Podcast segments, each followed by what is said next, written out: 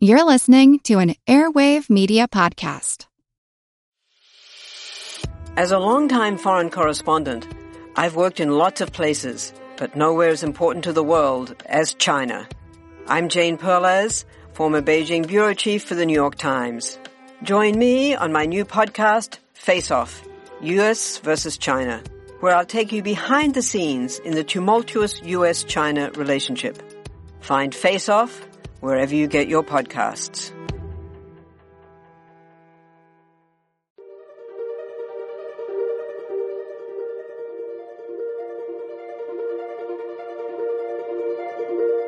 Over 7 million different animals inhabit our planet. You picked the Cape buffalo or the African buffalo I know. to cover, and I was like, okay, What can they teach us? I'm just in awe by how they work together as a community. And I'm like, man, if we can, if we actually observe Cape buffalo behavior in our lives and some of the altruistic stuff that they do that I'll touch on in behavior. Many species are in crisis and need your help. Join the movement at allcreaturespod.com. Welcome to the All Creatures Podcast. This is Chris. And I'm Angie. Hey Angie, good to see you. Nice to see you as well. Yeah, yeah. It's it's good having people fill in for you, but I do miss you. I do miss my partner in crime. Well, these these young men, I have to give them air high fives because I really appreciate them, especially in with short notice, right? Uh, Yes, yes. filling in for me, but that's the community of wildlife lovers and conservation supporters that we have out there. Uh, our friends and family helping us all out when Yeah. When I need Yeah, somebody to cover we me. needed it. Mhm. Yeah. So Yeah, Jim did great. Yeah, he did he's- great. Jim he's- Winepress. yeah, and- love him. So thank you, Yeah. Jim. You're a lifesaver. Uh, and I know, I know. yeah, yeah, no, it's it's definitely good to be back, and uh, we definitely, in my family and my personal life, uh, have experienced great loss, and so there was a small part of me that wanted Jim to do this next podcast for me as well, Right, uh, right. Because you know, you just kind of feel blasé, icky, all that stuff, um, sad, despondent, lonely. All those things. Yeah. So, uh, but, uh, but But you're back. You're Exactly. back. Well, there's a reason, you know, this podcast is a great reason to get up in the morning, a great reason to learn, a great reason to celebrate wildlife, uh, celebrate the friends and families Mm-hmm. we've met along the way. And drum roll, Mhm. You picked Yeah. the Cape buffalo or the African buffalo I know. to cover. And I was like, okay, it's got, if it's got hoof, horns, or antlers, like, I can't let anybody else cover that for me. yeah, yeah, yeah, yeah, yeah, yeah, yeah, yeah. Yeah, I was excited. This one's been on my radar for a while. I've been wanting to do this one. I know. Yeah, I don't know what animal you would have like said that I'd been like, nah, I don't want to do that. But you know me well enough to like dangle the carrot, pardon Yeah. the pun, in front of me, and I was like, Yeah. yes, yes, yes. So yeah, uh, Yeah, got to do your homework, Mm, and you're ready. mm, Yeah, glad to you're be ready. back. and glad to definitely do my homework. This research past couple days has been so much fun, and uh yeah, we get to share it with all of our listeners today. So you're going to learn a lot of today about one of Africa's big five. Big five, yeah, one of the big five, and you know it's we've done. I I, I added it up, so we we've done four, right? We've done the elephants, we did the Mm-hmm. Okay. rhinos, we did the leopards. You have a good memory. right now. I've already yeah, lost. now we're doing, and now we are doing the Mhm. Cape Buffalo, and that leaves we have one left, which we will get to by the end of the year. We've already been talking about that one. The Mhm. lion. We will definitely have the lion here pretty soon. So the Cape Buffalo. But before we get going, I, I just want to give again another shout out to our friend in British Columbia, Jonathan. Hey, Jonathan. You know, he's he's We love he's you. out there. He had a really great suggestion. I know. I, he's awesome. He was like, it's funny. He, he popped back on Facebook. He's like, yeah, Canada. It's like, what'd we do wrong? Like, we're so nice up here. I told him, we'll, we'll get up there. I love Canada. Uh, one of my favorite places on earth. So Jonathan had Oh, a, yes, for sure. yeah, he had a great suggestion and he said, why don't we have people submit questions to us and then we'll pick and answer them. And he said, you know, a, a, it's a good suggestion is our Patreon subscribers get priority. So Patreon is, if you don't know, it's this platform for artists and podcasters to, you know, try to get subscriptions that people can help us pay the bills. You know, we have to pay for the bandwidth, the pod hosting, the website hosting, all this stuff. And obviously Angie and I are, are still unemployed, but we're, we're looking to, to help pay well, the bills somewhere. yes, I know exactly. I have these organizations, though. I keep finding, man, I like want to Yeah. drop everything and go work for them. I know that Rhino one. Oh, uh, I on Instagram. Here I come. I know the the Instagram. I I sent you the the link. It's the the baby hippo pay, playing with the baby rhinos because the hippo they found orphaned. So I was like, oh my god, I'm going there. I know, oh my God, like the dream, my dream place. Yeah, yeah, yeah. But if you, you know, check us out on Patreon, you know, again, it, it, it really helps support us, support the podcast. And also like advertising is a big thing we've been trying to push lately, but we're so poor we can't advertise too much. And that really helps get the word out and spread the conservation message. But anyways, Jonathan had a great suggestion. If you are a Patreon subscriber, you get priority on the question. I think if you, if we have people message us on Facebook, on Twitter, on Instagram, ask a question. Angie and I will, will do the research, you know, anything conservation related, animal related, and we'll answer it on our, on our Friday news show because that's more of our free form where we, we kind of talk about all these issues and we'll see how it goes. So anyways, that was a great suggestion. I You know, love let- it. let- yes, it. I can't Yeah. wait to see what our first Yeah. question is. Yeah. so Cape Buffalo, even toed ungulates, ruminants. Horns, hooves, they've got it all. Yes. And like Angie said, it should, the real name should be African buffalo, but the Cape buffalo is, is the most recognized. Savannah buffalo, I think is it can be referred to as well. The literature is mostly in the literature it's mostly African buffalo, but for laymen like myself, it's Cape buffalo. Yeah. Mhm. Yeah, the popular terms Cape buffalo. Yeah, because there's four species under under the African buffalo, which Cape buffalo is one of them. Correct. But you know, if you call you call them all, we're going to be calling it Cape buffalo, so it could ref- refer to a lot of the stuff we talk about today. Can refer to all four of them. Now, you want to stay tuned because at the end of the podcast, we're going to tell you why they're called the Black Death.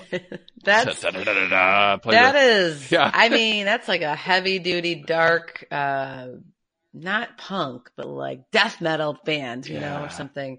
yeah, the Black. There you go. There's a band name, the yeah, Black Death. Yeah, that's some heavy Yeah. duty stuff for sure.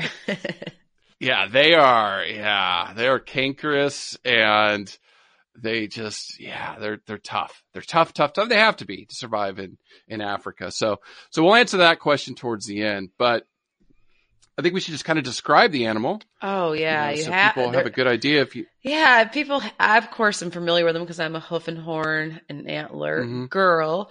But yeah, if you haven't, you got to go to our show notes and check out a picture or just Google them um, because they Mhm. really are unique when it comes to their horns. Uh, Their Mhm. size is one thing. They're uh, cow-like in their body structure, and that's not surprising. Mm. Dark brown, black in color. black, yeah. Mhm. But what sets them apart is their horns and their size and their power and their strength. Mhm. You're right, Angie. They're they're huge, but they're not the ta- they're not very tall. I guess you would say. Like you would think Africa, like elephants and giraffes, and so I mean they're tall, 64 inches at the shoulder, five and a half feet, but they're not like just Because massive. they're tanks. They're like know, just- stocky. They are. Yes, they because they can weigh up to a ton almost. 1900 Mhm. pounds or 870 kilograms.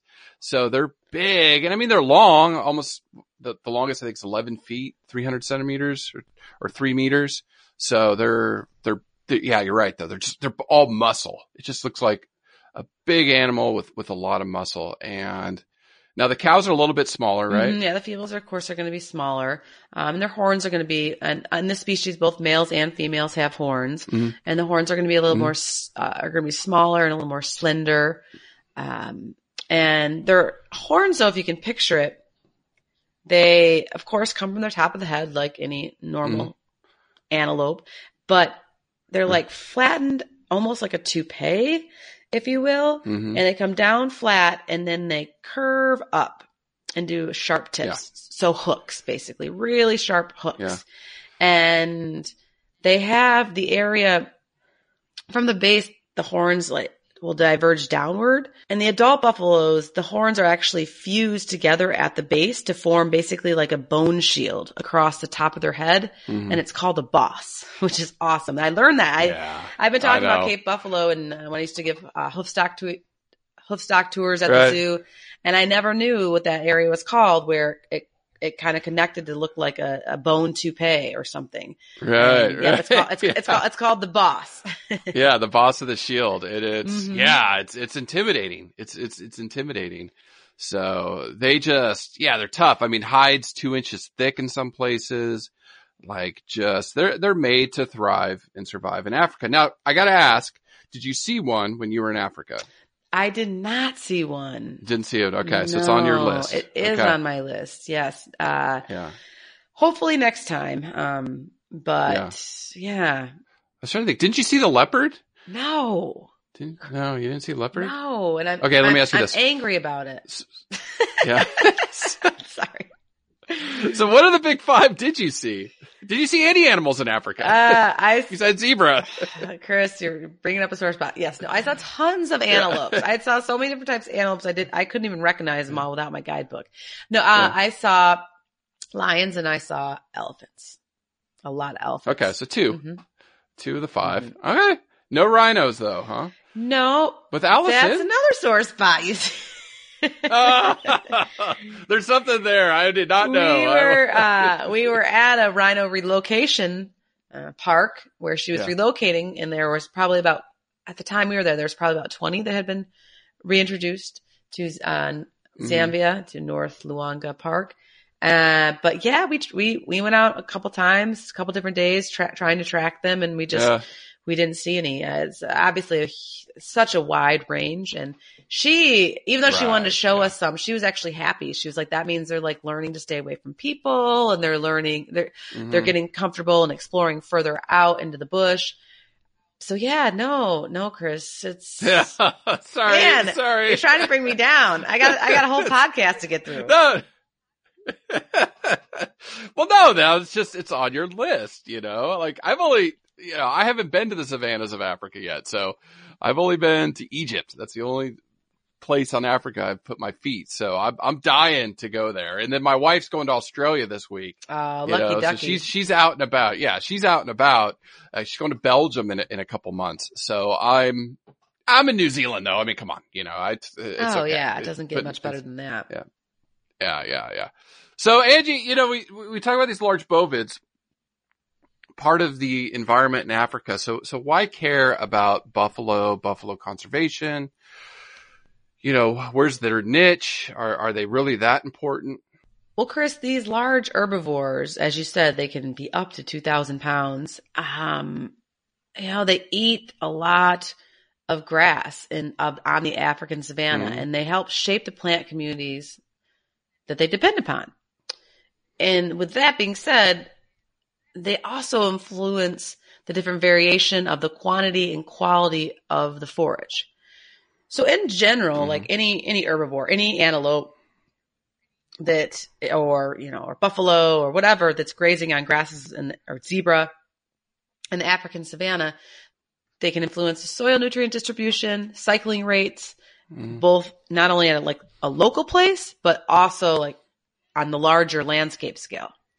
Mhm, mhm. So, I mean, I just, I don't think people don't think of that. They also eat, and we can get a little more into nutrition, but the types of plants that they eat are also ones that aren't as desirable for other species of antelopes. So Mhm, they help, mhm. they're like, if you think of a mower and really tall grasses, they kind of come in and they're not super picky. So they will mow, they will eat down part of it to then let other species come in and, and do, Right. you know, do their work. So Yeah, and that's the thing, Angie. It's like, oh, it's we we you and I and I talked about this with Jim on Friday. We're getting a global perspective, mm-hmm. right? So it's amazing that we have the energy and the enthusiasm that we do because we see what's going on around the earth. And it's like, you know, Jim and I were laughing like all the news wasn't that great, but I mean, the good news is there's people like an Allison out there sure. or a, a Kim Getz or an Aaron Curry. Those, those again, I, I can't tell these people enough how much I admire and love them for what they're doing for animal and wild, animals and wildlife. Jim, what Jim does, what Jesse does, you know, what your husband does. What we do. Hey now. Hey now. know- Don't forget. Yeah, I know. We're part of it. We're part of it. We're part of it. And that's why we have that enthusiasm. But when you talk about a dumb cow, right? You or a dumb your mouth. buffalo. Uh uh I, but that's how, that, but that's, you know, maybe that's the general perception. And you and I are like, you just said that. And I'm like, exactly. If it wasn't for them, I mean, they, these other species depend on Sure, each other sure. so much, right? Well, and hopefully after listening to this podcast today, if you weren't a big fan of the cow family, you will be. I will turn you into a cow lover uh, and make you understand that yeah, they're they are definitely not dumb. Uh, wait till wait till we get to the behavior. Some of the stuff that they Oh, do yeah, with the know, birds are just incredible, and I actually am envious of I of not envious, but just I'm just in awe by how they work together as a community, and I'm like, man, if we can if we actually observe Cape Buffalo behavior Mm-hmm. in our lives and some of the altruistic stuff that they do that I'll touch on in behavior, if we lived our Yeah. lives like that, we would be better people.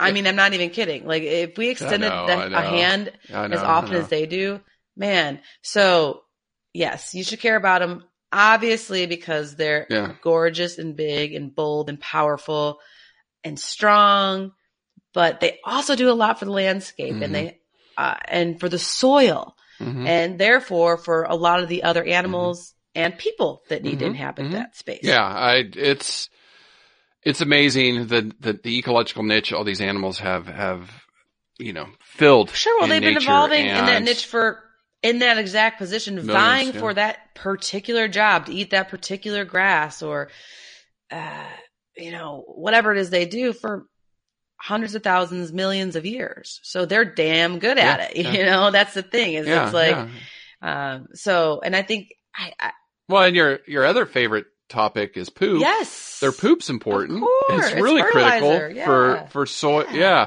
and for soil health and the microbes and all the organisms that live in the soil. Yeah, so it's like it's not only just eating the like grass. yeah, I mean, I love yeah. horse and cow, for back, lack of better terms, poop. It's basically like chewed up grass. It's amazing. It doesn't smell. it's totally fine. I wouldn't say I love it, Angie. As much horse poop as I've dealt with in my life, doing all the repro stuff we did. Uh, but yeah, I, I get it. well, I, get mean, it. you I have, it. It yeah, I definitely love it a lot more than like carnivore or omnivore poo because that can be st- or any or pescivore, something that eats p- Yeah. fish, their poop. Ooh wee. Ooh, Oh, God, as we Yeah, would say yeah. in my family.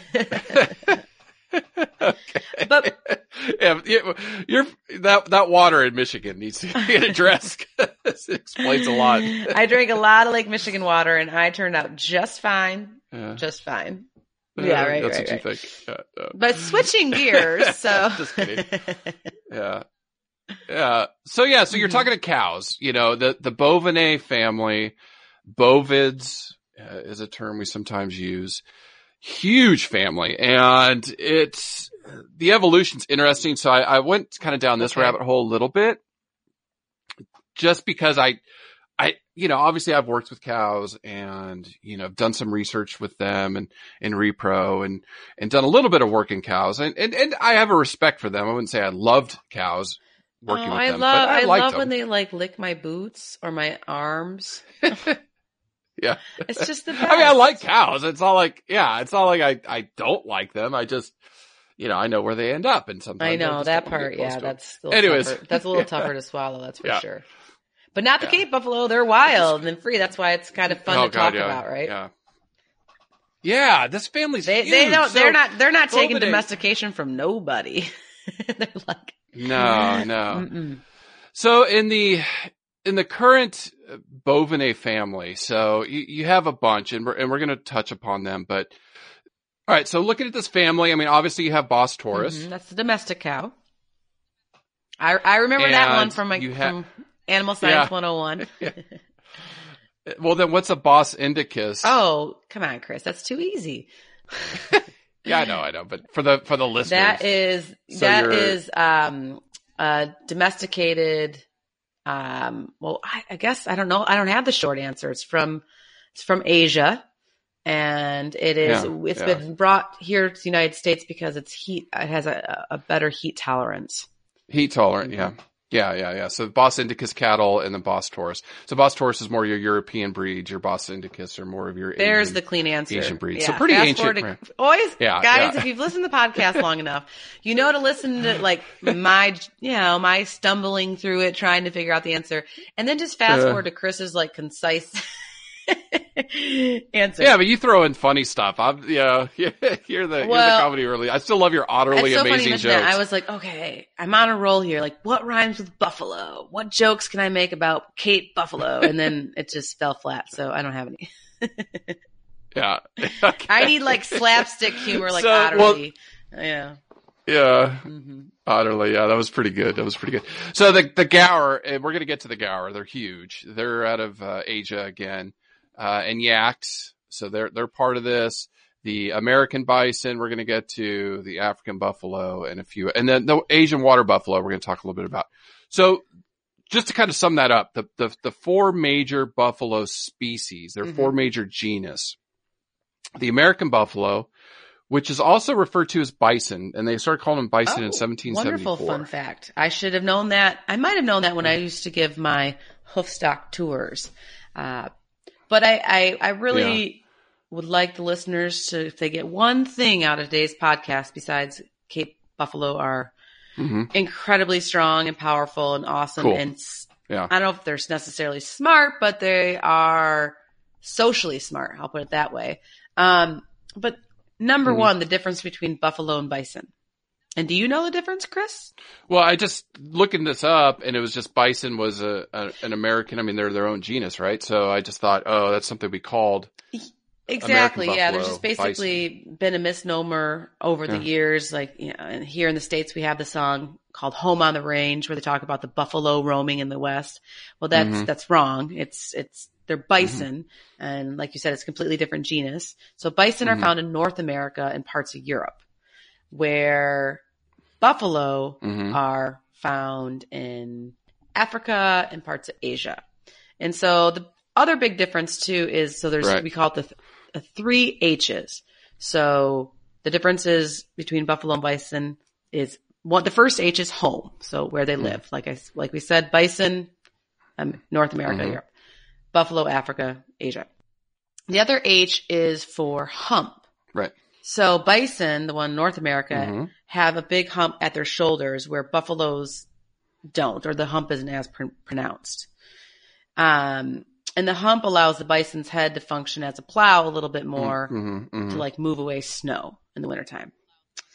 And then, so that's the second H. And the third H is horns. Right. right, So buffalo horns have, are, they're la- large. Mhm. And this is probably a good time to throw in the fun little tidbit that each horn on a full grown, Mhm. probably like an adult male, buffalo, Cape Buffalo's head is going to be 25 pounds.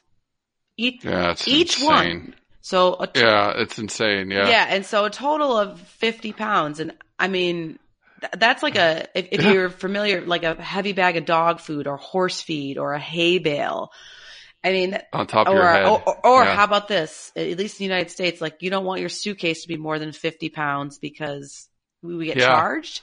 But think of how heavy that is Yeah. when you're lifting it up and you can barely lift it up. These, these strong guys, buffaloes, Cape, Cape buffaloes are walking around with this on their head.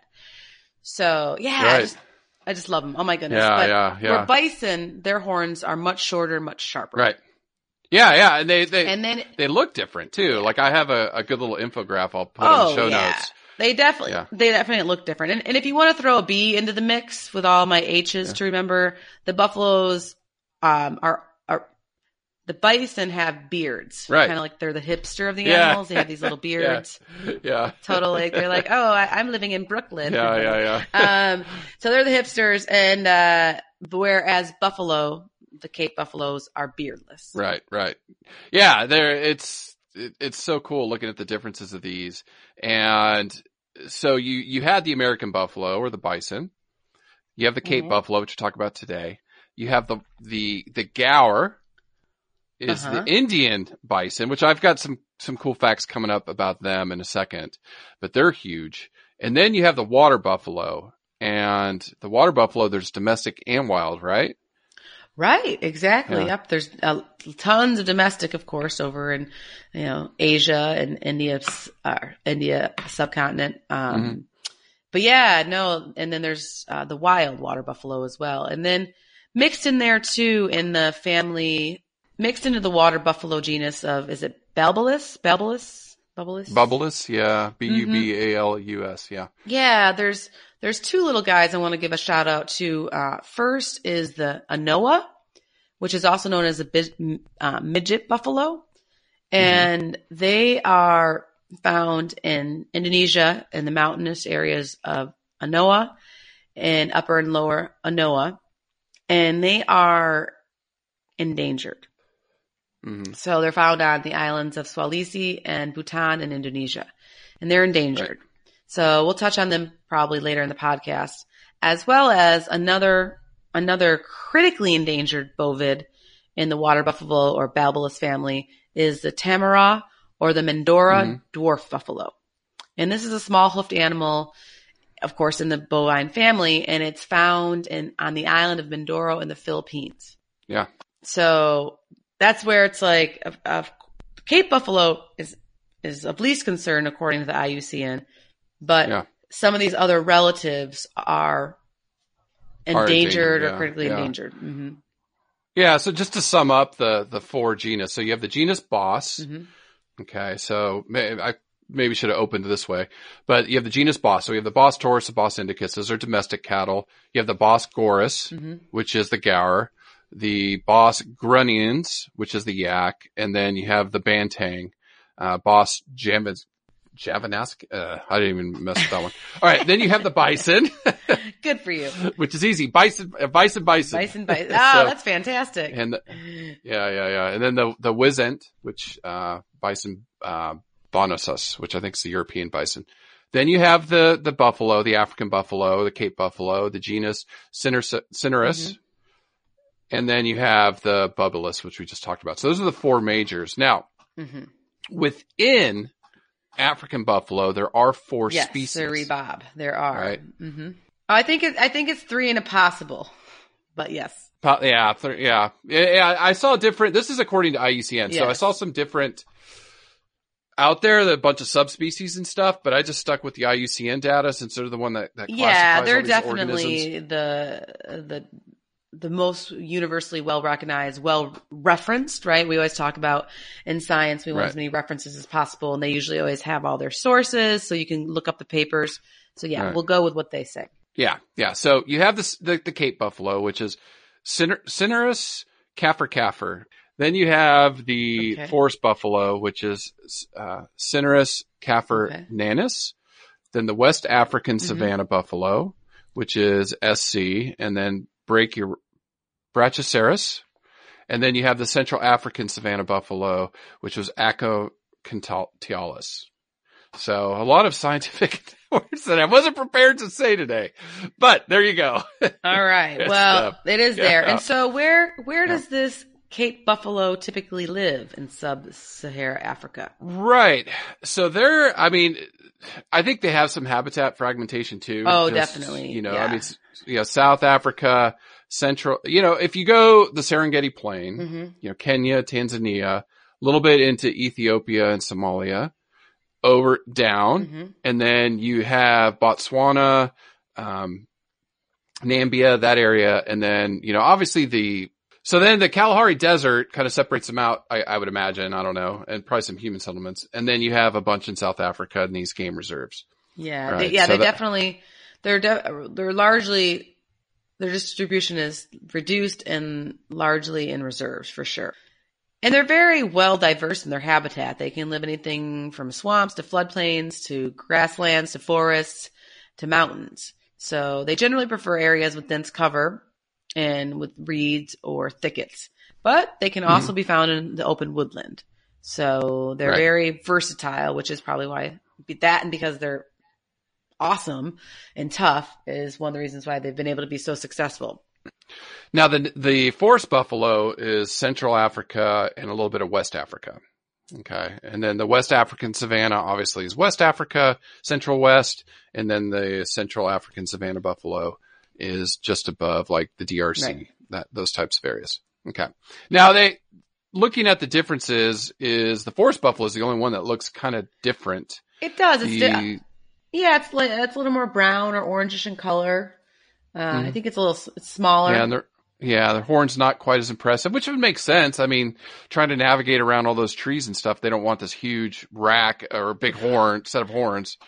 Right, like getting stuck Yeah. in between two trees or something like a cartoon yeah, animal. yeah, Yeah, yeah. So they're they're cool. I mean, they're just really really cool. Now, Bovidae, Angie, some of the stuff was getting into the evolution, and like I said, I went a little bit down this rabbit hole, not too long. Good. I'm glad you did because I, I surely didn't with my time crunch. Yeah. But I didn't know. Okay, so Bovidae, I always thought, oh, cows, you know, and buffalo. I Me didn't too, realize it yes. included antelope, wildebeest, impala, gazelle, sheep, goats, muskox, and then obviously our domestic cattle. So they're all Hmm. bovids, which I just yeah, I, I, it'd be interesting. I feel like I knew that, but it, I could just be wanting to be right or something. Uh, I wish it was a, I wish it was a quiz question somebody Yeah. had sent in for, for us. yeah, yeah. I did it. But I- it is, it, it is weird to think of goats and sheep as part of that group. yeah, because Yeah. we we don't refer to that in, in in animal science and husbandry and stuff. no, we never not at all. No. They're- we refer to them as ruminants. So they're basically Yeah. all ruminants, right? Basically, yeah. that yeah how they digest their food and stuff. So a- Mhm. yeah, in Bovidae, there's 143 current species. Okay, and wow. then 300 known extinct species. You know, obviously some of those are ancient. Uh-huh. Uh, some of the characteristics, all male bovids have horns. Most females do too. Okay. hmm Um, obviously our domestic, it, it's one of the things we used to deal with, like especially genetics and stuff. They, they've tried to breed the, the horns out of domestic stock, you know, uh, just for management reasons and stuff like that. So, so they, you may see, you know, hornless cows and stuff. And that's because over many generations, they've been bred to not have horns. Now within the bovids, obviously huge variation in size and pelage, coloration. The bovid evolution is, is surprisingly controversial. so I was like reading it. some of these, I know, I was like reading these scientific papers. I'm like, okay. We could start So, a, new a, new reality show, right? yeah. Let's discuss bovid evolution. That only like four people in the world would watch, but you and I would be one of two Yeah. of those people. Yeah, I know. We'll fifty be percent of your audience. hmm so, but D, obviously with DNA, we're get, we're getting the answers and the, the generalities is most came from Africa or that's the, the greatest variety. Okay. So you, you think about all those sheep and, and antelope and all that in Africa. First appeared about 23 million years ago in Europe and Africa Okay. and branched out from earlier species that, you know, went and formed giraffes and the okapi and, and those. The earliest known bovid is Eotragus, Mhm. which looked like an antelope, you know, is a little bit smaller. Now, I don't know. I find this stuff fascinating because I just, I was so like wowed about the bovids. So they call them tribes Yes. or Okay. subfamilies? Yes. Right, yeah. Mhm. Subfamilies. Yep.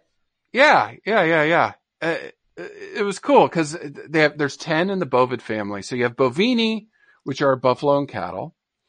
Then you drac, there's so many scientific words. All right. Tragelaphini, spiral horn antelope. So your Yes. kudu, your elands, that's their own Big fans of those guys. hmm Yeah. I saw those in Africa. Okay. Okay. Is- You saw a lot of these bovids, right? Yes. Yes. All right. All right. Now this one, Angie, Boselaphini, the four-horned antelope. Was not aware of that. Keep going. I There's don't- only one species. Okay, yeah. yeah. That's it. That's it. It's its own little subfamily. Oh. There's one of them. oh, Chris, tell me more about this this four horned animal. I don't want Okay. to. I don't want to. I don't know. I just saw it. I was like, okay. Are you cool making picture. it up? Are you? Did you use Google? the Reduncini, the water-loving antelopes, the reed buck, the water Mhm. buck. So did you deal uh water buck? Ashley actually works with water buck, I think. I um I did not, but I saw a lot in Africa, so I Yeah, didn't okay. work with them. Okay. Okay. Uh, Antilopini, the small to medium antelope. So you saw tons of these, the Thompsons or Oh, Grant's yeah. gazelles. Yeah. Okay. Melampus, the impala, the Alcelaphini, wildebeest, hartebeest. Hartebeest is another one that she Oh yeah, with. they're cool. Okay. Hippo tragini, not hippos, but Hippo Uh-huh. tragini, oryx, and sable antelope. Now, now Okay. you're making my heart beat fast. Those are my loves. yeah, Those yeah. are my loves. Mhm. Yeah, those Sable cool. antelope. That's the biggest antelope in Africa. Yeah, Biggest and most yeah. dangerous and most beautiful. They have heart shaped noses. Impressive. Yeah, very impressive. We, we will cover them. I, I got to work with them very immensely at, uh, Yeah. at the zoo. Yeah. Georgia and Dixie, And then- my two girls. Yeah. and then, yeah, do you have any pictures like training them like right I do. I do. Cool, cool, Yeah, cool. and Yeah, I love those pictures. un- yeah, It's pretty unheard of because they are the most one of the most aggressive antelopes to work with. yeah, yeah, yeah, yeah, yeah, yeah. You gotta give, you gotta respect them. It took me And then the years. Caprini. It took me years, uh, but they finally Yeah, warmed yeah. up to me. They had to. It's that's my that's my mo. It might take you years, but Yeah. you will eventually warm up to me, and and you will take a, you will take a carrot from my hand. Darn it! it's, it's only taken me about seven, eight years, you know, and, and I've taken carrots off plates on your, uh, exactly, your, uh, exactly. in your kitchen. Okay. And then the caprini, the goats and sheep. So, so anyways, I just thought that was fascinating. The, the history, obviously. I know uh, you're such an ungulate dork like me. That's why we get along so well. Oh, That's so just- cool. ah, it's just, I love this evolution stuff. I mean, I keep talking about it, but it's like, had millions of years to get where they are today. So well, that's where Buffalo, getting to the you know the different nutritional things that they specialize in and their role and who lives where and does Mm. Who competes with what or doesn't. It it is it would it's so sad that humans are screwing a lot of that up. you know. I know, I know, I know. We're gonna prevent right. it though. We're gonna we're gonna fight. We're gonna fight, fight, fight, fight. So Cape buffalo or African buffalo came from Ugandax uh, species about 10 million years ago, and then the Cape buffalo specifically came out about four to five million years ago. So, so there you go. That's the the bovid family. We can always refer back to this podcast when we cover Oh, another we- one. Man, yeah, sable. Oh, we gotta put sable Yeah. oryx. Oh, it's a huge family. Yeah. Yeah. Yeah, there's a bunch in there. gotta- I mean, there's a bunch in there. I just want to do Thompson's gazelle. Like, come on, that's iconic It is. Africa. It is. It is. Yeah. It was- no, that was my yeah. favorite part. Was actually all the antelopes and getting the book out, the guidebook, and trying to spot as Right. many different ones as possible. And and I found ones I didn't even know I didn't even know about, which was Yeah. shocking and also Yeah. exciting at the same time. So yeah, yeah, yeah. Okay. Okay. So the largest Uh-huh. bovid, Angie. Now I said I was going to talk about the gaur. It, the gaur is the Okay. largest living right now. It's huge. It can be seven feet at the shoulder Oh wow. Okay. and weigh over 2000 pounds or 850 kilograms. So they're massive, right? yeah. So the largest bovid that's extinct was bison latifrons from North Mhm. America. It was eight feet or two and a half meters at the shoulder and weighed four, 4,400 pounds or 2000 kilograms. So Jeez, Louise. Big, that's big incredible. buffalo, yeah, Yeah. yeah. yeah. yeah, so they were huge. They were huge. Anyways, uh, a little bit of the life cycle, I guess. You know, they live up to 26 years. Uh, you know, cows, bulls, calves, groups called a herd, or did you find the other one? I did. Oh, my mom brain's kicking in though right now. Gangs. Gangs. Gangs. Yes. Yeah. a gang of Cape Buffalo. Don't ever want to run into a gang yeah, of Cape yeah, Buffalo. you don't, you don't, you don't want to do that. Mm-mm. Not on your, not walking, No- not walking. If I'm in a, if, if I'm in a big car or something, I'm fine. But Yeah. yeah, a gang of, of them. Cause they, their herds can get up to like a thousand animals. They, get- they sure, yeah, yeah, it can, it definitely can, Yeah. it really varies. It depends on how fragmented the population is or wh- what time Yeah. of year it is. Is it breeding season? Is it, but yeah, they, they definitely, large numbers of them, that's for sure. Uh, but Yeah, yeah. And they're di- diurnal. They run up to 35 miles per yeah, hour. Yeah, I found that really striking. I'm like, Yeah. geez, that's That's fast. pretty quick. Yeah. Don't, Yeah, don't try yeah, to outrun yeah. one. I don't think. I don't think that's a good no, strategy. no, no, no.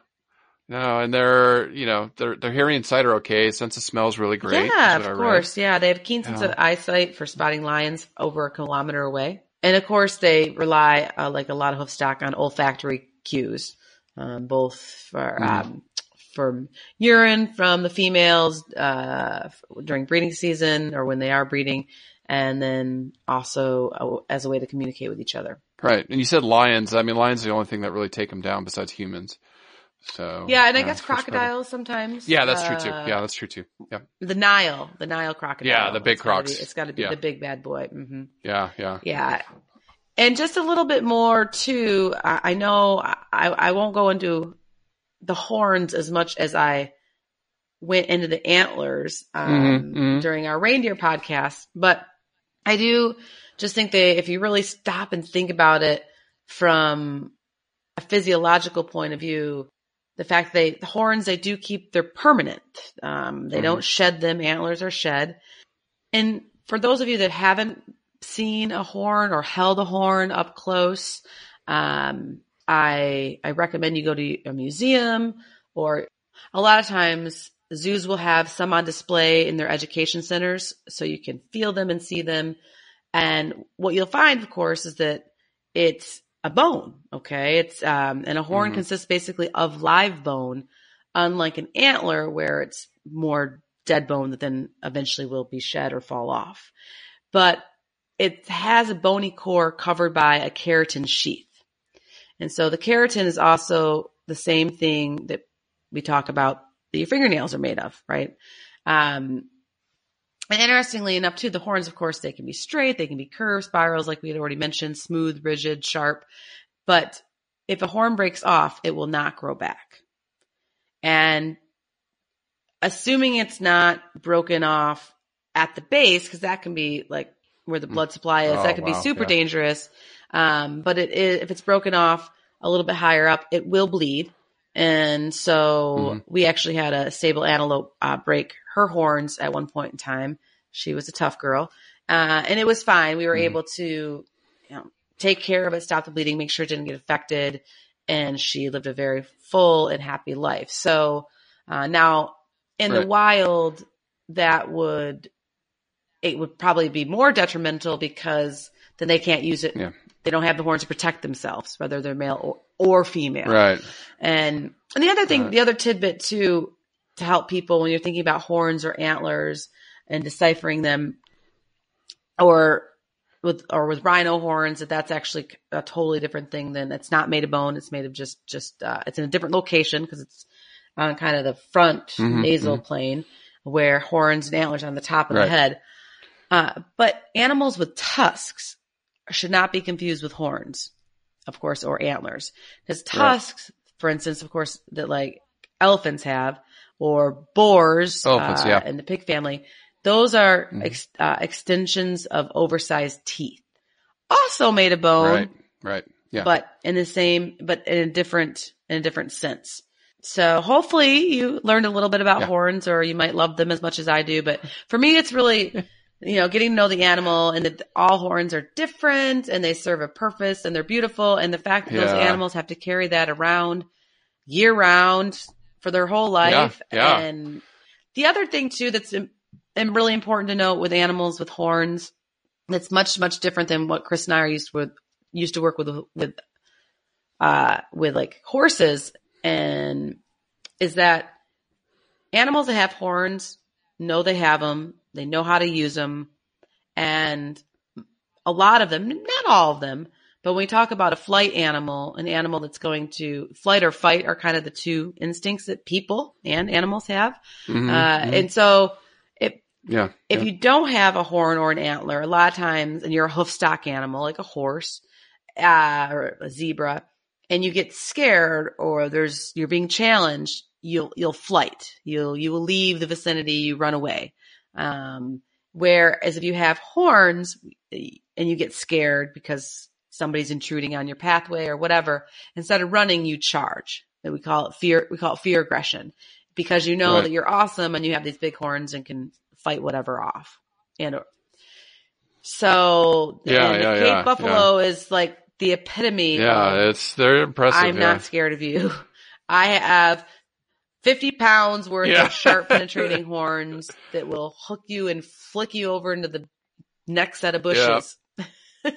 Well, let's yeah. Before we get to behavior, because that that's next is you know really quick on nutrition. It's easy. They eat grass. Angie's already talked Yes. about that. Grass, grass, and more grass. That's their preferred food. They will eat some Mhm. shrubs and other things when grass is sparse, but they they they prefer grass. Now, they graze mostly during the morning and evening. They rest during the heat of the day. Cattle ruminate, right? Angie and I've talked a little bit about this. Yeah, so You they know, spend a lot. Yeah, they spend a large proportion of their time feeding and then ruminating to extract nutrients from the food. So they'll chew it, swallow it, and then they actually regurgitate their cud or a bolus to get Yeah. even more nutrients and they chew their cud and then they Yeah. swallow it again. I was gonna tell everybody like, why the heck do they chew their cud? So they will like throw up their food into their mouth. I prefer or- or regurgitate. regurgitate it. yeah, I know, but that's kind of what it is. And they're mixing the gastric juices with this grass. Hey, we have let's see. break This down- is honesty time. Yeah. We have all been there. Yeah. Haven't you been there for like one second where you you maybe like burped a little Oh, bit and you're like. Uh, but you're you're oh, forced to just like get rid of it. So The- yeah, the burn. yeah, Uh, but they're the tough, worst. you know. Um, Yeah. and that's what they do, and they enjoy Yeah, they doing just- it. That and they'll do that. I don't know. I, did you come across how many hours a day? Uh, we know with horses, we always I talk about see, uh, 16 breakdown hours a day time, that they're yeah. grazing. I don't know if it's quite that uh, quite that much with because they spend a lot of time actually ruminating. But in the yeah, I didn't see a time budget. and with the Cape no. buffalo, it's not to particularly demanding in regard to their habitat, but they do require water daily. So they do Mhm. need to be near sources of water, which will dictate some of their movement. Right, right. Yeah. I mean, yeah, a lot of, you think about it, a lot of these herd animals are, are, are bovids, you know, in mm-hmm. Africa and then also the, the zebra and some of the other species. Yeah, their migration patterns is always looking for water, right? Water sources and forage. Yes, and they're Yeah. and it should be noted they're not true migrants. Uh, No. Probably because a lot of it because maybe that maybe they were maybe but they're in reserves now. Yeah, but yeah, yeah. they they don't have a true migrating pattern. They will Right. just move for sources of food or for water. Water, yeah. Um, mhm. Yeah, yeah. Well, cool. Well, you know, before we jump into repro, let's talk a little bit about behavior. Wow. Well, I don't know if we'll be able to only talk a little bit about behavior because they're so awesome. I, um, I know. of course, it's this is near and dear to my heart. I've got to, a chance to work with a lot of bovines, both domestic and wild, and Mhm. yeah, I just I I could look at I could literally just watch them for days. I don't know, even even them laying down and chewing their cud is very, uh, it's very relaxing for me. It's, I, and I know I told you in New Zealand, like, you're like, oh, sheep, and there are sheep in the hills, which is really cool. It's really more fun sheep than people, right? around and Just kidding.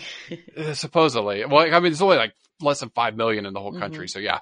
But there's more cows now. Ah. The, the the the cattle industry, the dairy industry is like booming here, I guess. So everywhere we go, we see cows everywhere. What kind You of know, you know, cows? the boys love it. So mostly Okay. dairy, jerseys, or Holstein. Sorry, not jerseys. Those are Holsteins. the black and white ones. So Yep. mainly. Mhm. Yeah, yeah. Okay. So yeah, plenty of cows around here, but then there are sheep all over the Okay, place too. cool. So. Well, it, as you already mentioned, they they live in a herd, and I think by the time I get done with behavior, you're going to be like, "Wow, I want to live more like a Cape buffalo." But before we get there, Yeah. just so you know, their herd size is highly variable. Uh, the core of the herd is off of Cape buffalo is often made up of related females and their offspring, in an almost linear dominance hierarchy, and then they will have they'll be surrounded by subherds of subordinate males with both high ranking males and females and sometimes older animals. The young males know to keep their distance from the dominant bull.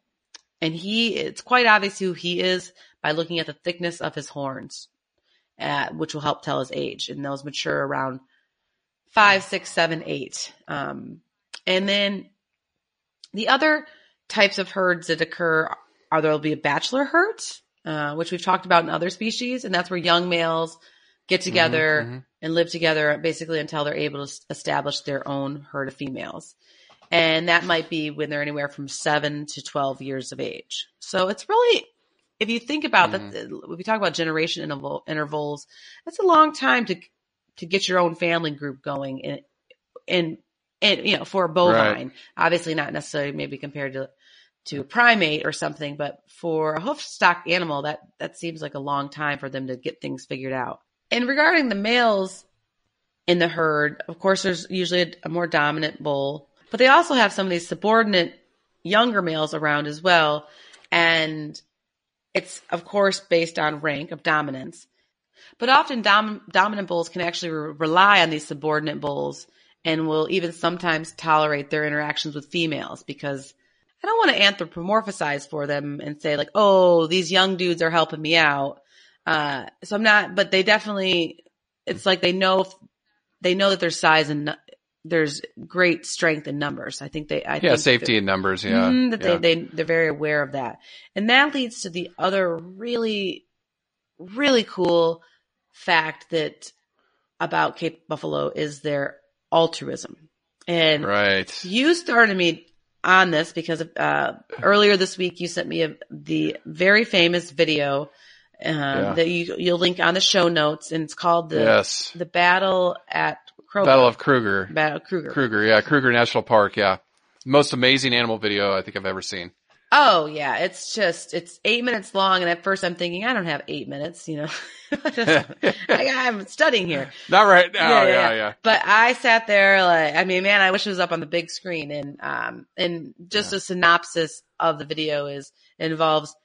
No, don't give it away. No, don't give it I- away. If you haven't seen yeah, it, yeah, I won't get. Well, I- Don't, don't Anyways, go. it- it's it- it- amazing. It involves very altruistic behavior. And so altruism in the animal world, it refers to behavior by an individual that increases the fitness of another individual while decreasing the fitness of the actor. So you help Mhm. out even though you're putting yourself in harm's way, potentially. right.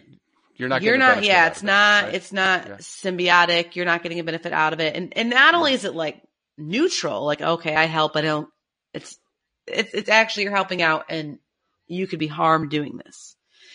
And so, Mhm.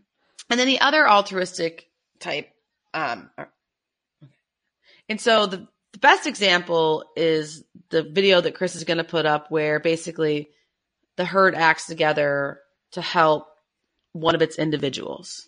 There. Did I not give too much of of it away? Mhm. Okay. All right. Yeah, yeah, yeah, yeah, yeah, yeah. yeah So- that, that's good. That's good. It, you, you, yeah, it is. It is a great, great representation. is, of what it you were is. just And then- about. so if you have not seen it, go watch it. Go Google it. I'll link it. It is. Yeah, I just got goosebumps just literally thinking about it right now. Yeah. So Yeah, it's amazing. But in another example, though, if you don't have time to watch the eight minute video, um, is that the females in the herd appear to exhibit some sort of voting behavior. Well, thank God, ladies, it is the 21st century. Hello. Yeah, yeah, yeah. Uh, but yeah. so what they do is during resting time when they're chewing their cud, the females stand up, shuffle around, and sit back down again. And they all sit in the direction they think that they should move next. And I love That's this. great. And I can so picture like me and my girlfriends doing this. We would end up in circles, Yeah. We'd be like, "Oh, are we go? Where are we going? This to this to this Yeah. the mall, the wine bar, the gym? Where are we Yeah, going?" Um, Yeah, yeah. we we would end up at the wine bar most likely, but Yeah, that's what I would vote for. after the gym, right? Right. Uh, but Yeah, so yeah. yeah, they, they sit in the direction they think they should move. And after an hour or more of shuffling, the females travel in the direction that, that they chose. So it's, yeah. Awesome. And they, and then of course the classic is, is when they're chased by predators, the herd sticks close together to make it hard to, for them to pick off one of the, a predator to pick off the, the member. And the calves are always gathered in the middle. And it's also been documented a lot that uh, a buffalo herd will respond to the distress of a captured member and try to rescue it. And so Mhm. this calf's distress will get the attention of not only the mother, right? Of course, a mom is going to like maybe, but hmm but Yeah. the whole entire herd. And they will engage Right. in like speaking of gang of Cape Buffalo, they will engage in mobbing behavior. So they know what they're doing as far as fighting Yeah. off any predators. And I, Chris, this is why I'm like, we all need to learn to be a little bit more like Cape Buffaloes. So there's records of them, of course, injuring or killing a lion, which that makes me sad, but I understand the circle of life.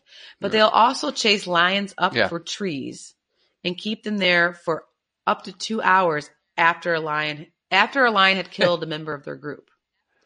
So the men, member of the group, Yeah. whatever, wasn't strong enough, died. Picture this, just Right. for whether you're driving in your car or just stop for one second and picture this. Unfortunately, a lion, you know, well, not unfortunately, it just is what it is. Nature's life, nature's way. Uh, Yeah. yeah, a lion takes a buffalo. The buffalo get pissed, and there's nothing they can Yeah. do about it. But they chase him up a tree and make him make him stay for two hours as punishment. yeah. It's like, yeah. It's like, don't you dare come down or we're going to kill you. Yeah. yeah, I mean that's and, and, and like I could see a mom doing that, or you know, yeah. But this is so just I don't know. It just made me, and I'm a, yeah, of course, it's, it's unique. It's yeah, because I'm in a very philosophical time in my life right now with recent events, Right. and and so I'm just like Yeah. thinking, oh man, you know, and I just I love turning to nature and seeing how how they work together and do things, and and not because they actually even get anything out of it sometimes, just because. Yeah. it's the right thing to do. Or obviously, animals maybe don't think that way, but yeah, I just Yeah. I just wish I was a researcher right now watching Cape Buffalo. That's I know. that's what I want to do. I want to I want to see I want to see how they care for their young and how they I guess get back at the gang, you know, get back at the bad guys or whatever. the, yeah, at the Lions. yeah, wait till we talk about Lions. We're like, oh, the Lions are so good. I know. Well, no, you know, I will I I will stand I will stand firm to the ground. I know I will always I'm a hoof hoof horn and Yeah, antler you're- girl. You are. You My are. husband's a lion guy. He'll Yeah. he'll- maybe maybe he'll do that podcast with you or we'll bring him in. He obviously has worked yeah. with all sorts of um big cats and he that that's Yeah. that's his uh that's his jam. So it's it's fun in our family. We uh yeah, yeah. we we go back and forth on uh, uh on who should win yeah, on our favorites. favorites, exactly. Yeah, favorites. Favorites. Well, yeah, I, I love the elephants. And the other thing about their behavior that I just thought was really cute and goes to show I don't know if cute's the right word, but just goes to show how um, Mhm. how much personality they have is that they definitely play a lot. Um, the juveniles will do a lot of like spar playing and dominance interactions. There's very few actual fights. If they if there are, they're they're violent but rare um, and quickly over. And the sparring for play, the bull may rub his opponent's face and body during the sparring session. So it's just it's fun behavior. If you should YouTube some of the behavior if you haven't seen it before. Um, Mhm. Cows in generals, I know a lot about them, so I don't. Ha- I could do a whole podcast on cow or horse behavior for, for anybody who want. Yeah. if that's what you want to request, request that in, um, in the email. Yeah. But but yeah, so the, yeah, Special they definitely have a lot of personality, and uh, their vocalizations are a lot of different sounds. They bellow, they grunt, they Mhm. croak. Uh, they're lower pitched than domestic cattle, and they make creaking sounds. They will vocalize differently too, depending on if they're being aggressive or if they're looking for their calves or if the calf is in distress or if they're threatened by predators. So I just find fascination in their own, I don't know if it's a language, but definitely in the diverse signals, audio signals that they can give to each other to help talk to each other and tell each other, Hey, what's going on? You know, this, this, this good thing is happening or this bad thing is Right. happening. And, and then it helps protect them. And I think I have a, a vocalization if I can find it. So here are some Cape Buffalo vocalizations.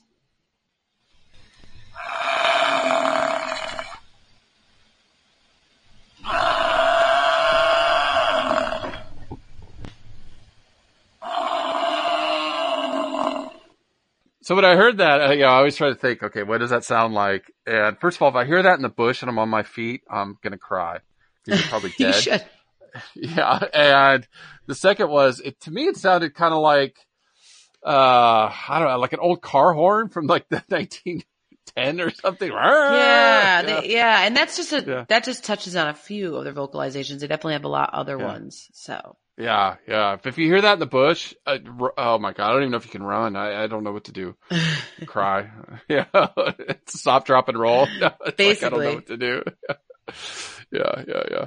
Uh, before we get to, to conservation, did you want to touch upon their their repro real quick? sure, I mean it's, it's for me and you. It's a lot just like the cow family in general. So the Right. male the Yeah. males are going to be promiscuous.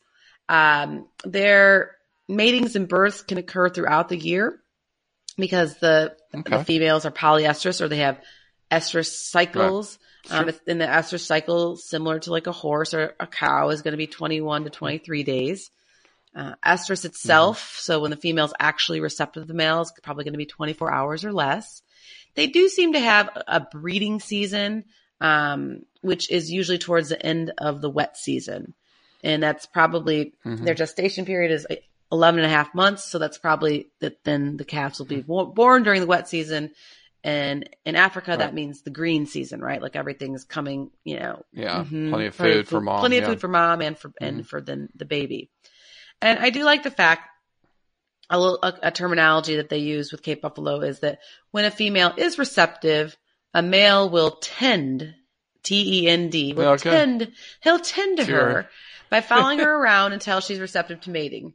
Uh, and He's like, hey, babe. exactly, exactly. And if approached by a more dominant male, tending males will readily return to grazing and the new male takes over.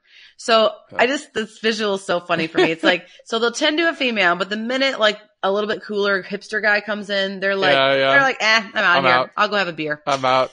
Yep, they yep, don't yep, even yep. try. they like, Yeah. they like, it, and that, that goes to, that I'm making fun with this, but it really does Yeah. go to show like those horns and that size. If you're more dominant, okay, done, out now. You, like, you're, yeah, you win. You win. You win. You win. Yeah, yeah, yeah, yeah. so it's like me, me and The Rock chasing a girl around the bar. The Rock wins. yeah. I mean, it's like, it's not like, It's like, you wouldn't even try. You would just get like, you just Yeah, walk out the door, right? Yeah. I, I can win her with my brain, but he definitely wins with the brawn. So, Uh, you know, so, yeah. but that's even in my football days, there's no way I can compete with him. yeah. I mean, Uh, that's that's a that's a tough yeah. number for sure.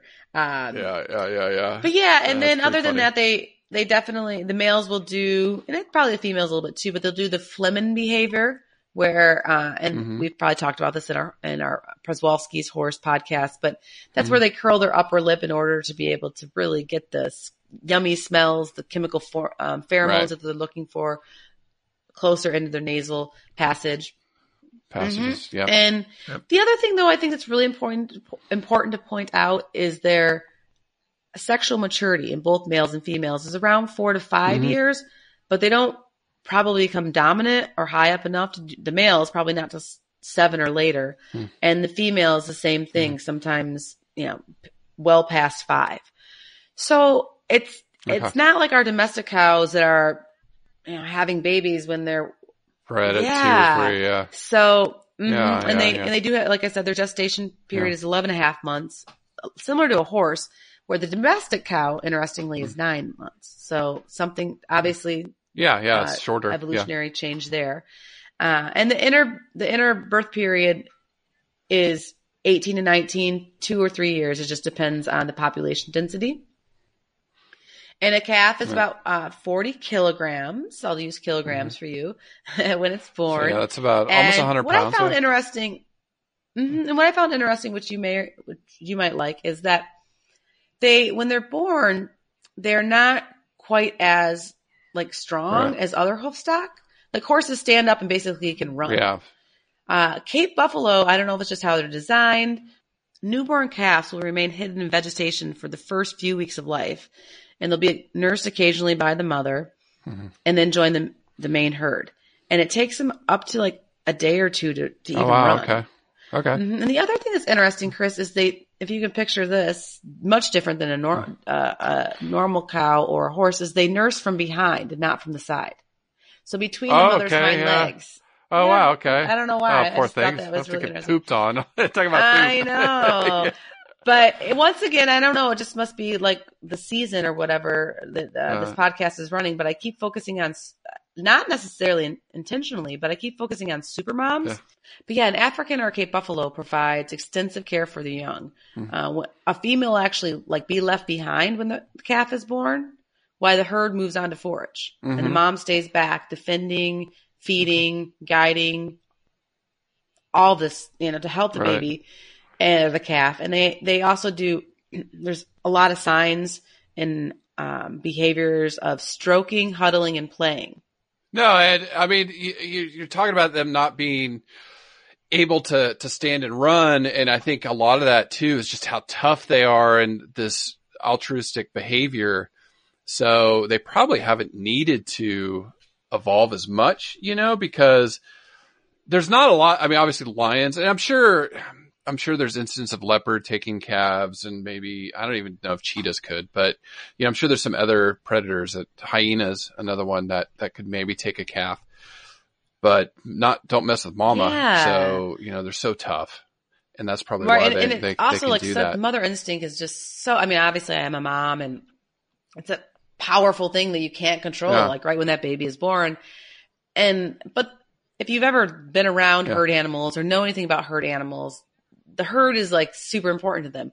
So the fact that these moms like let the herd go ahead of them so she can tend Yeah. to this Go on. not as I guess you know not as Yeah. up and ready to run and join the herd calf is really impressive to me, Mhm. and it just it's great dedication and um, and eventually, of course, Yeah. the the calf after you know a week or a couple weeks of life, it can it can catch up with the herd. And, No, it's yeah, it's amazing. Amazing behavior. I, it was that was really cool. That was really cool. Now with conservation, you know, least concern, Mm-hmm. but their population's decreasing. You know, IUCN had it at uh, that's the International Union for the Conservation of Nature. It had their population f- from about half a million to up to a million, yes, but obviously with habitat loss is the big one. And then I read too on- on IUCN disease yes, from cattle, from domestic cattle. You know, sure, and yeah, in the late 1900s, wiped out like some populations got wiped out, or almost 95% of them wiped out. Yeah, they're susceptible and are also carriers to foot and mouth disease, bovine tuberculosis, corridors disease, and brucellosis. Yeah, yeah. So there's there there are some things that you know, especially interacting with domestics, that can be uh, a little scary. So I mean, even with you know, even though they're least concern, and you did talk about a couple of the the endangered buffalo, so yeah, it kind of leads to there. There are definitely people out there fighting for these animals. And so, do you want to tell us about an organization that you might Chris, have found? I, the organization this week I want to highlight is called Global Wildlife Conservation. And they can be found at www.globalwildlife.org. And they have a really nice Facebook presence. And I can't believe that this is the first time that I'm highlighting this group because they're amazing. And once again, with the Hmm. Cape Buffalo being least concerned, there weren't many groups doing actual conservation work towards the Cape Buffalo. So I turned my attention to some of their Right. relatives um, that are either endangered or critically endangered. And with that being said, the mission of the Global Wildlife Conservation is to protect endangered species, of course, and vital ecosystems. So that's the key, the ecosystems, through partnerships and science based actions mm-hmm. worldwide. And they work with tons of partners in America, Africa, Asia, Australia, your neck of the woods.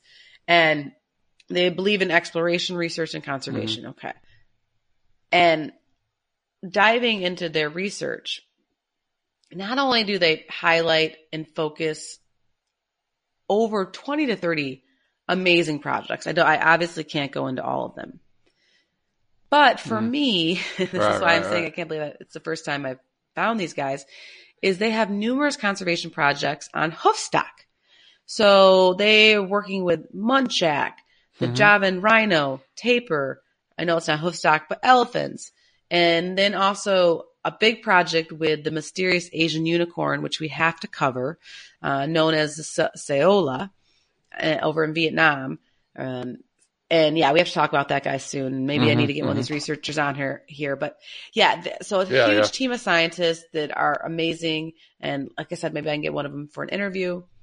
Uh, the other great thing about this uh, global wildlife conservation group is that they rank very high on what's called a charity navigator. So I'm always trying to vet different groups because I don't, you know, I Mhm. want to make sure that the money, as much money as possible, is going back towards conservation. And there's different rating systems out there, and they are consistently ranked as about as high as po- as you can possibly get. And what they're doing for Right. buffalo early in the podcast when we were talking about the different genuses of buffalo, the Bubalus, I think is how you pronounce it, genus, includes the uh, the water buffalo and Mhm. also the Tamaraw or the Mindoro Mindoro dwarf buffalo.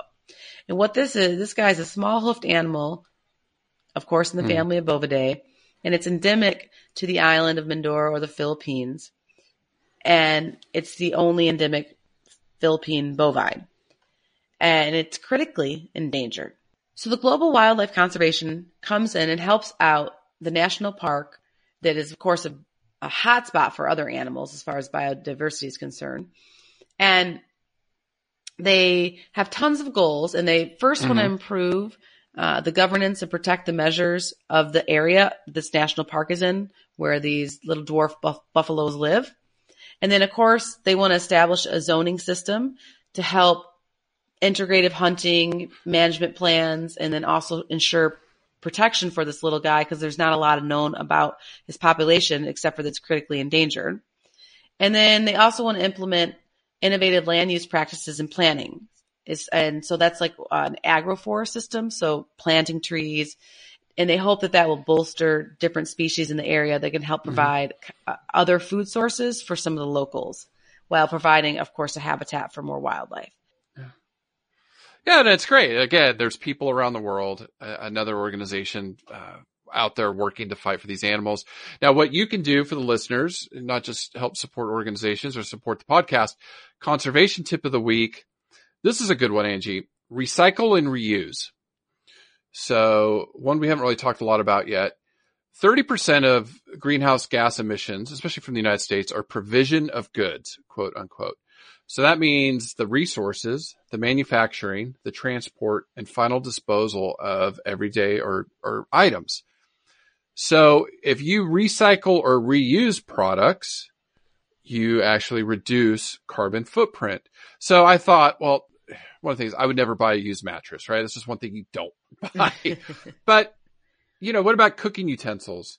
You know, when we got here, they they call them, you know, the the Goodwill stores in the United States. They call them op shops here. Okay, yeah, we uh, New Zealand.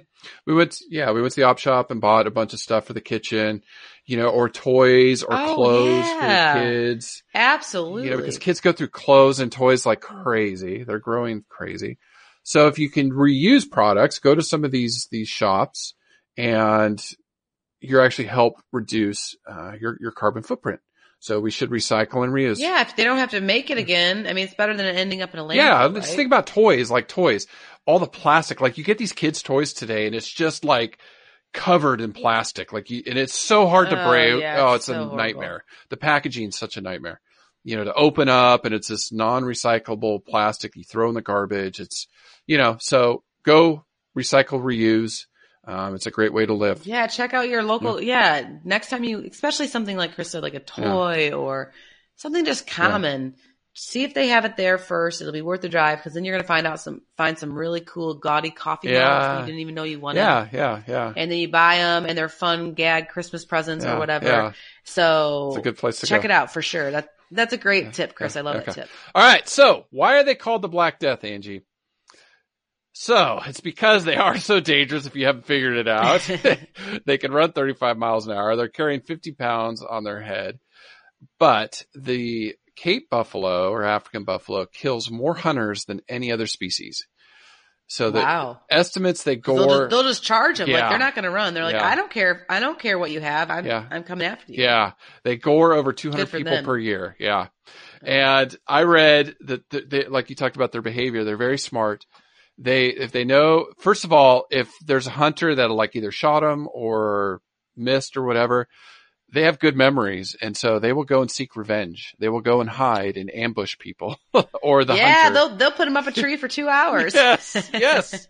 So, you know, that's like one of the big things if, if people are stalking in Africa or whatever, I guess, uh, the, the Cape Buffalo is the most dangerous. Now, they're not the most dangerous animal in the world. Uh, this was some interesting factoids. Do you know what the most dangerous is? Hmm. Besides humans and wars? Well, I was gonna say like a like a virus or something. mosquitoes. Number Yeah, one animal. Yeah. Yeah, the worst. Kills 725,000 people per year. Yeah. Dogs, 25,000 people. Freshwater snail, 10,000 people. What? They carry a parasite, yeah. Ah. So people eat it, yeah. Mhm. Crocs, 1,000. Now this is Crocs, not Africa. I mean, I'm sure Africa's part of it, but there's Crocs in Asia too and Of course. Australia. So I And think the number one's and in hippopotamus. Yeah, yeah, there is. There is freshwater crocs in Florida, right? Mhm. And then the hippopotamus, I think, is the number one, which we're Oh, going to yeah. do soon. Yeah, Uh, kill 500 people a year. Elephants, 100. Lions, 100. Sharks, 10. I know that's 10. they get such a bad rap. Sharks. We're gonna do sharks. I know. Yes. Yeah, 10. They kill 10 people a year. So, yeah, the, the mosquitoes are way, way, way worse. Anyways, for us, again, check us out on Patreon. Think about donating a buck a month. It would help us a lot if, if, if everybody did that. You know, we can advertise, get our message out, educate, take our enthusiasm and spread the message. But, you know, thank you. We're going to entertain questions. Jonathan, you get first up. So go ahead and send us a question, you know, on Facebook. But thank you. And we'll be back next week with the new species. Thank you, everyone. Have a great day. Listen, learn, share. Join the movement at allcreaturespod.com.